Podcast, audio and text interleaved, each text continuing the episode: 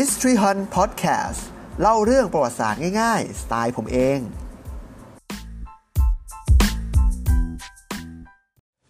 สวัสดีครับ ผมต้าวัฒไทยครับ และนี่คือปริศนาโบราณคดี รายการที่ผมจะนำเอาคำถามหรือเรื่องราวที่น่าสนใจเกี่ยวกับประวัติศาสตร์และโบราณคดีมาไขและมาเล่าให้ฟังครับ ถ้าใครตามข่าวเกี่ยวกับพิพิธภัณฑ์จะรู้ว่าช่วงนี้มีการจัดนิทศการพิเศษชื่อว่าตู้ลายทองอยู่ โดยจัดแสดงที่ตึกถาวรวัตถุหรือที่บางคนเรียกกันเล่นๆว่าตึกแดงนะฮะเพราะตึกเป็นสีแดงนะครับ ซึ่งตู้ลายทองเนี่ยเป็นของเย็นเดียวกันกับตู้พระไตรปิฎกนะครับ แต่ทราบไหมครับว่า อะไรคือตู้พระไตรปิฎกหน้าตาเป็นยังไงทำไมถึงเรียกว่าตู้ลายทอง แล้วมีที่ไม่ใช่ตู้ลายทองหรือเปล่า แล้วเรื่องราวบนตู้ลายทองหรือตู้พระไตรปิฎกเนี่ยมีเรื่องอะไรบ้าง วันนี้เรามาหาคำตอบกันกับคอนเทนต์ที่มีชื่อว่า What is ตู้พระไตรปิฎกครับผม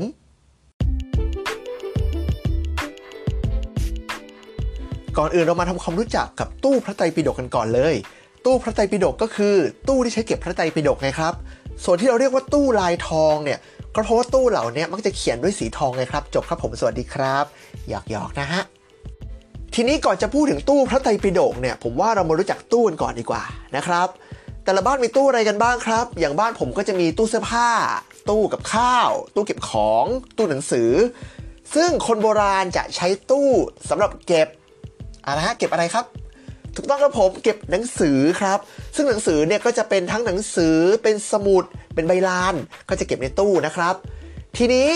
พอตู้ตู้หนึ่งเนี่ยถูกนำมาใช้เก็บคัมภีร์ทางศาสนา ซึ่งพระไตรปิฎกรวมอยู่ในนั้นด้วยนะครับ เราก็จะเรียกตู้นั้นว่า ตู้พระไตรปิฎกไงครับ หรือบางคนจะเรียกย่อๆว่าตู้พระธรรมก็ได้เหมือนกันนะครับ ซึ่งหน้าตาของตู้เนี่ยจะเป็นตู้ทรงสี่เหลี่ยม เป็นสี่เหลี่ยมคางหมูนะฮะด้านบนสอบตรงปลายผายออกเล็กน้อย นะครับ มีบานประตูปิดเปิดด้านหน้า ต่ำลงมาจะมีลิ้นชักนะฮะซึ่งอาจจะมีหรือไม่มีก็ได้นะครับ แล้วก็จะมีส่วนที่เป็นส่วนรองรับตู้ ซึ่งอาจจะเป็นขาหรือเป็นฐานก็ได้นะครับ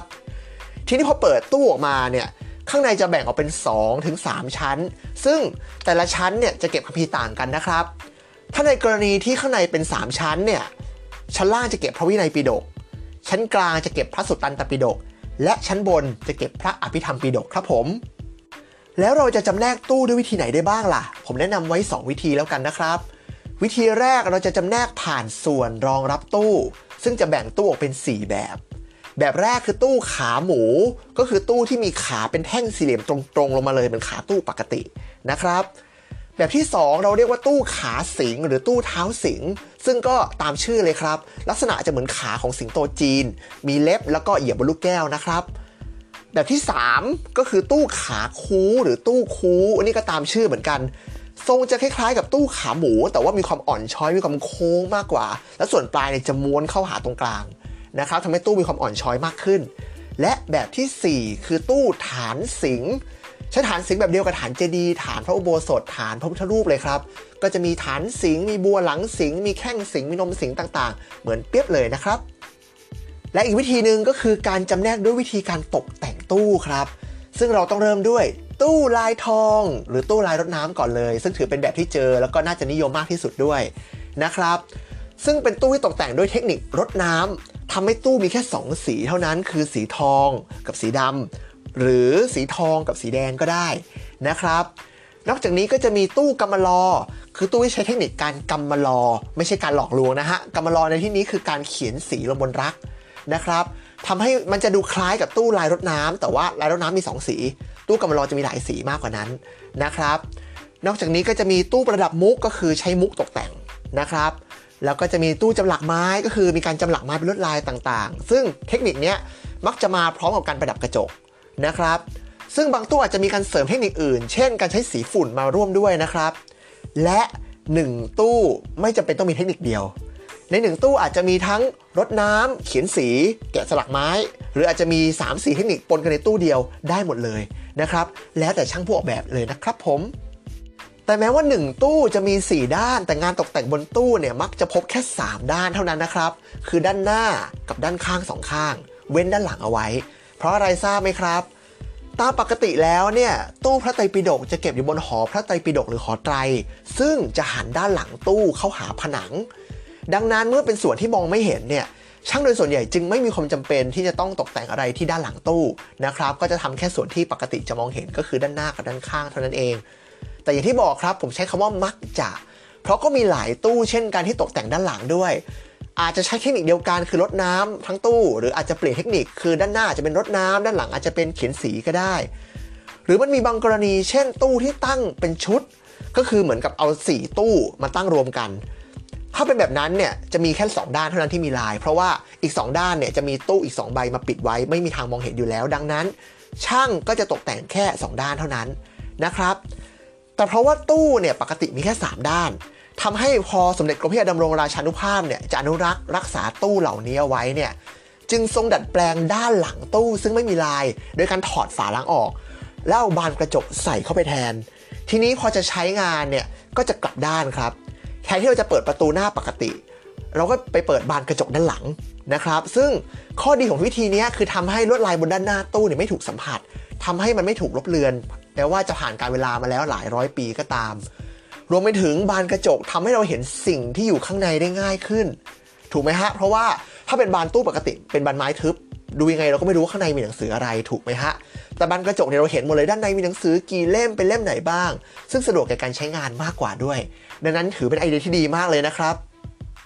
ซึ่งการตกแต่งตู้เนี่ยก็มีหลายแบบหลายสไตล์นะครับ แต่เราสามารถจำแนกได้เป็นใหญ่ ๆ 2 แบบนะครับ แบบแรกคือการตกแต่งที่ไม่เล่าเรื่องนะครับ ไม่เล่าเรื่องเช่นอะไรก็อาจจะเป็นแค่ลายกระหนกอย่างเดียว เป็นภาพวิวทิวทัศน์เป็นต้นไม้ เป็นลายพันธุ์พฤกษาดอกไม้เฉยๆก็ได้ ซึ่งภาพเหล่านี้อาจจะแทรกในรูปสัตว์อย่างเช่นสัตว์จริง ๆ อย่างพวกกระรอก พวกนก ผีเสื้อ สิง บรรดาแมลงต่างๆ หรือม้าก็ได้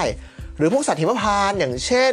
อารหัง อย่างเช่นครุฑได้หมดเลย หรืออาจจะเป็นรูปบุคคลเป็นพวกเทวดา เป็นรัมสูรกับเมขลาก็ได้นะครับ แต่พวกนี้ไม่ได้เล่าเรื่องอะไรนะครับ แต่ถ้าในกรณีที่ภาพเหล่านี้เล่าเรื่องเนี่ยมันก็มีหลายเรื่องนะครับ ทั้งเรื่องที่เกี่ยวกับพุทธศาสนาเอง เรื่องรามเกียรติ์ก็มี หรือเป็นทวารบาลเฉยๆก็ได้ ซึ่งก็เหมือนวิธีการตกแต่งตู้ครับ ในหนึ่งตู้สามารถมีได้มากกว่าหนึ่งเรื่องนะครับ อาจจะมีด้านหน้าเรื่องหนึ่งด้านข้างเรื่องหนึ่งด้านหลังเรื่องหนึ่งก็ได้ อันนี้ก็แล้วแต่ช่างจะดีไซน์อีกเช่นกันนะครับซึ่งเรื่องราวเกี่ยวกับพระพุทธศาสนาที่พบบนตู้พระไตรปิฎกเนี่ยจริง ๆ มีหลายเรื่องนะครับ เบสิกสุดๆ ก็แน่นอนเราต้องเริ่มด้วยพุทธประวัติ ซึ่งอาจจะมีฉากเล็กฉากใหญ่ได้หมดเลยนะฮะ แต่โดยมากมักจะนิยมเขียนฉากที่มีความใหญ่ ก็คือฝาตู้หนึ่งเนี่ยเขียนฉากเดียวพอนะครับ ไม่ต้องเขียนฉากเยอะไม่ต้องนึกตอนเยอะเอาฉากเดียวเต็มๆเลย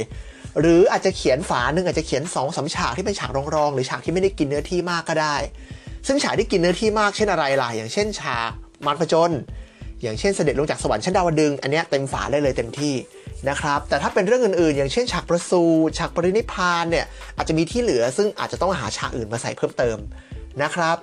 หรืออย่างเช่นชาดกก็เจอเยอะนะครับ ไม่ว่าจะเป็นชาดกมาตรฐาน อย่างเช่น พระวิสันดรชาดกก็คือมหาชาติทั้งทั้งตู้เลยก็ได้หรืออาจจะเขียนเป็นทศชาติชาดกก็ได้นะฮะก็คือมี 10 เรื่อง ซึ่งทศชาติชาดกเนี่ยเขียนได้น่าสนใจนะครับ เพราะว่ามันมีวิธีแบ่งตู้หลายแบบ อาจจะเขียนด้านหนึ่ง10 เรื่องเลยก็ได้นะฮะ อาจจะเขียน 2 ด้านด้านละ 5 เรื่องก็ได้นะฮะอันนี้อยู่ที่ช่างจะดีไซน์นะครับ แล้วนอกจากทศชาติชาดกเนี่ยมันยังเจอชาดกอื่น ๆ ที่เป็นพวกแบบชาดกนอกนิบาตปัญญาสชาดกก็เจอนะครับ อย่างเช่นเรื่องอะไรบ้าง อย่างเช่น สุทธนะชาดกรู้จักไหมฮะอาจจะไม่คุ้นแต่ถ้าผมเปลี่ยนเป็นพระสุทนมโนราน่าจะรู้จักนะครับ หรืออย่างสุวรรณสังชาดก อันนี้ตามชื่อเลยนี่คือสังทองนะครับ หรืออย่างพ่อหนวิชัยชาดก ก็คือหนวิชัยคาวี พวกนี้เจอในตู้อยู่บ้าง แต่อาจจะเจอน้อยกว่าทศชาตินะครับ นอกจากพุทธประวัตินอกจากชาดกแล้วเนี่ยเรื่องเกี่ยวกับพุทธศาสนาเรื่องอื่นๆ ก็ยังมีอีกนะครับ อย่างเช่นเรื่องของพระมาลัยที่เป็นพระภิกษุที่มีฤทธิ์เหาะเหินเดินอากาศขึ้นสวรรค์ลงนรกได้ แล้วก็เอาเรื่องต่างๆกลับมาบอกคนบนโลกมนุษย์ หรืออย่างเรื่องของรอยพระพุทธบาทนะครับ ซึ่งมีทั้งการเขียนรอยพระพุทธบาทสำคัญ อย่างเช่น รอยพระพุทธบาทที่สระบุรี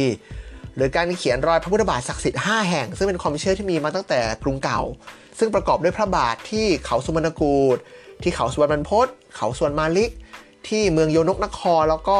ริมแม่น้ำนามทานะครับ หรืออย่างเรื่องพระพุทธโคสาจารย์ซึ่งเป็นพระภิกษุชาวอินเดียที่เดินทางไปยังลังกา เพื่อคัดลอกคัมภีร์ทางพุทธศาสนาก็มีเขียนอยู่เหมือนกัน หรืออย่างเรื่องการสังเกตพระไตปิฎกก็มีนะครับหรือจะเป็นเรื่องจากคัมภีร์อื่นอย่างเช่นชมพูบดีสูตรก็มีบ้าง แต่ว่าเรื่องพวกนี้มีปริมาณการเจอน้อยกว่าเรื่องพุทธประวัติ แล้วก็ทศชาติพอสมควรนะครับ ในขณะที่รามเกียรติ์เนี่ยก็เจอบนตู้พระไตรปิฎกเยอะนะครับ แม้จะไม่ได้เกี่ยวข้องกับพุทธศาสนาเลยก็ตามนะครับ อันนี้ผมพูดถึงรามเกียรติ์นะครับฟังดีๆนะฮะรามเกียรติ์นะครับผมไม่ได้พูดถึงรามยนะนะฮะเพราะว่ามีรามยนะบางเวอร์ชันที่ถูกดัดแปลงเป็นเรื่องราวในพุทธศาสนาเหมือนกัน อย่างเช่น พระรามชาดก พรหมจักรชาดก หรือลังกาสิบโหเนี่ยซึ่งมีต้นเขาเหมือนกันคือมาจากรามยนะเหมือนกันแต่เนื้อหามีความต่างกันค่อนข้างเยอะนะฮะ ทีนี้รามเกียรติ์บนตู้พระไตรปิฎกมีฉากแบบไหนบ้าง แน่นอนเราต้องพูดถึงฉากยกรบก่อน ยกรบก็คือฉากที่แสดงกระบวนรบของสองฝ่ายที่มารบกันก็คือฝ่ายพระรามกับฝ่ายทศกัณฐ์มารบกันนะฮะซึ่งมันก็จะเป็นฉากใหญ่ กินพื้นที่เยอะอาจจะใช้พื้นที่ 1 ใน 3 ของตู้ หรือ 2 ใน 3 ของตู้ก็ได้ โดยมากจะเป็นด้านล่างนะฮะอาจจะเริ่มจากด้านข้างมาบรรจบกันตรงกลาง หรือเริ่มจากด้านขวามาจบด้านซ้าย ด้านซ้ายมาจบด้านขวาก็ได้ หรืออาจจะกินพื้นที่มากกว่านั้นก็ได้คืออาจจะทั้งฝาเลยก็ได้เหมือนกัน นะครับ ซึ่งฉากยกรบเนี่ยจะเป็นฉากใหญ่ ๆ อย่างเช่น ฉากจองถนนในศึกมายาราบ ฉากมุขศักในศึกกุมภกัน ฉากพรหมาศในศึกอินทรชิต หรือแม้แต่ฉากใหญ่สุดๆ อย่างฉากพระรามกับทศกัณฐ์รบกันก็เป็นที่นิยมเหมือนกันนะครับ นอกจากนี้ก็จะมีสิ่งที่เรียกว่าภาพจับก็มาจากเรื่องรามเกียรติ์เหมือนกัน ภาพจับคืออะไร ภาพจับคือฉากการต่อสู้ตัวต่อตัว หรือ2รุมหนึ่งก็ได้ นะฮะ โดย 3 หรือ 2 คนเนี่ยจะอยู่ในท่าทางยื้อยุดฉุดกระชากกันอยู่ อาจจะจับที่ร่างกาย จับที่เสื้อผ้า จับที่อาวุธก็ได้ ซึ่งเป็นที่มาของคำว่าภาพจับครับ ภาพจับเนี่ยอาจจะเป็นส่วนหนึ่งของฉากรบรามเกียรติ์หรืออาจจะไปอยู่ในฉากประกอบของเรื่องอื่นๆ คือเป็นวิธีการจัดการพื้นที่ว่างเปล่า อย่างเช่น ด้านล่างเป็นพุทธประวัติ ด้านบนอาจจะเอาภาพจับสักสองรูปไปใส่ก็ได้เหมือนกันนะฮะ ในขณะที่ภาพทวารบาลเนี่ยถ้าเราถอดตามคำว่าทวารบาลก็คือผู้รักษาประตู ซึ่งไม่ใช่โกฟุตบอลนะฮะแต่เป็นผู้รักษาประตูของวัดหรือว่าวัง ก็คือเหมือนผู้พิทักษ์กันแหละ ผู้พิทักษ์รักษาดูแลความปลอดภัยของวัดหรือว่าวัง แต่ในกรณีของตู้พระไตรปิฎกเนี่ยทวารบาลก็จะทำหน้าที่รักษาตู้พระไตรปิฎกและสิ่งที่อยู่ข้างในตู้นะครับ แต่ทวารบาลบนตู้พระไตรปิฎกไม่ได้จำกัดเฉพาะด้านหน้านะฮะก็คือไม่จำเป็นต้องอยู่ตรงประตูอย่างเดียว สามารถอยู่ด้านข้างก็ได้นะครับ ที่สำคัญภาพทวารบาลสามารถพบอยู่ด้านในของตู้ก็ได้ เหมือนในวัดเลยนะฮะคือด้านนอกอาจจะเป็นลานรดน้ำเปิดประตูมาปุ๊บบริเวณบานประตูด้านในก็จะมีภาพทวารบาลได้เหมือนกันแต่จะเป็นเขียนสีฝุ่นนะครับ แต่รูปแบบของทวารบาลเนี่ยไม่ค่อยแตกต่างครับ ก็เป็นรูปเทวดา รูปยักษ์ รูปเซี่ยวกลาง หรืออาจจะเป็นรูปชาวต่างชาติ รูปกินรีได้หมดเลย ซึ่งทวารบาลพวกนี้โดยปกติก็จะถืออาวุธ หรือเหน็บอาวุธไว้ อย่างเช่นอาจจะเป็นง้าวเป็นกริดเป็นกระบี่ เป็นพระขัน เป็นธนูได้หมดเลย ซึ่งอาจจะยืนบนแท่นฐานก็ได้ ยืนบนสัตว์ก็ได้ หรืออาจจะมีคนแบกฐานหรือแบกตัวของทวารบาลนั้นอยู่ก็ได้หมดเลยนะครับ แต่อย่าคิดนะครับว่าพระไตรปิฎกจะต้องใส่ในตู้อย่างเดียว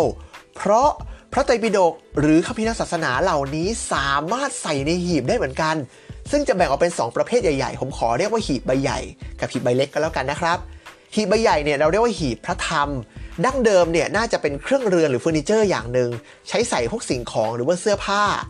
ทีนี้พอมาถวายวัดเนี่ยพระก็เอาไปใส่คัมภีร์เราก็เลยเรียกสิ่งนี้ว่าหีบพระธรรมไงครับ ซึ่งหีบพระธรรมเนี่ยโดยมากว่าจะมีลักษณะเป็นกล่องสี่เหลี่ยมนะครับมีฝาด้านบน มีสายยูแล้วก็หูสองข้างทำด้วยเหล็กนะฮะ โดยหีบทรงเนี้ยจะเรียกว่าหีบพระธรรมปลายตัด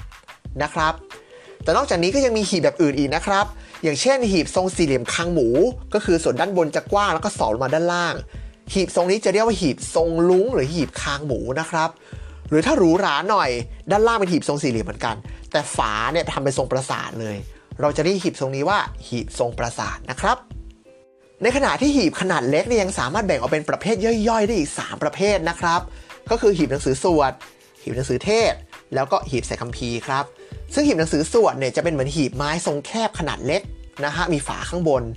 ด้านข้างจะมีการตกแต่งลวดลาย ด้านกว้างมี 1 ช่อง ด้านยาวมี 3 ช่อง แต่ละช่องก็จะใส่ 1 เรื่อง 1 ฉากอาจจะเป็นเทพนม เป็นภาพจับรามเกียรติ์หรือเป็นลายกระหนกเฉยๆก็ได้นะครับซึ่งหีบชนิดนี้ยังมีชื่อเรียกตามคัมภีร์ที่อยู่ข้างในอีกนะครับ อย่างเช่น หีบพระพิธรรม หีบพระมาลัย หรือว่าหีบพระปฏิโมกนะครับ ในขณะที่ หีบหนังสือสวดเนี่ยจะเป็นหีบขนาดเล็กกว่า อารมณ์เหมือนเป็นกล่องไม้ยาวๆนะครับมีฝาข้างบนเหมือนกัน จะใส่เฉพาะคัมภีร์ที่พระจะใช้เทศอาจจะมีแค่เล่มเดียวนะฮะแล้วก็เนื่องจากขนาดที่เล็กมากเนี่ยมันสามารถพกพาไปไหนได้สะดวกมากเลยนะครับนอกจากนี้ในสมัยหลังเนี่ยก็จะมีกล่องไม้ใส่คัมภีร์ที่เรียกว่ากล่องใส่คัมภีร์หรือว่าหีบใส่คัมภีร์อีกประเภทหนึ่งนะครับ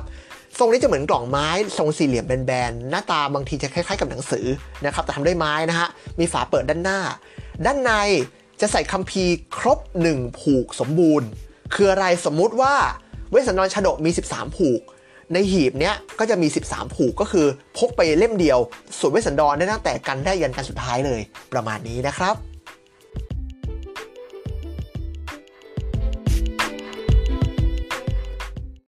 จัดให้แบบจุกๆแล้วนะครับกับเรื่องราวของตู้พระไตรปิฎกก็หวังว่าจะช่วยให้ดูตู้ได้สนุกเพลิดเพลินแล้วก็เข้าใจมากยิ่งขึ้นนะครับ แต่ถ้าสุดท้ายแล้วเนี่ยเราดูไม่ออกจริง ๆ ว่าตู้พวกนี้เป็นเรื่องอะไร ฉากอะไรตอนไหน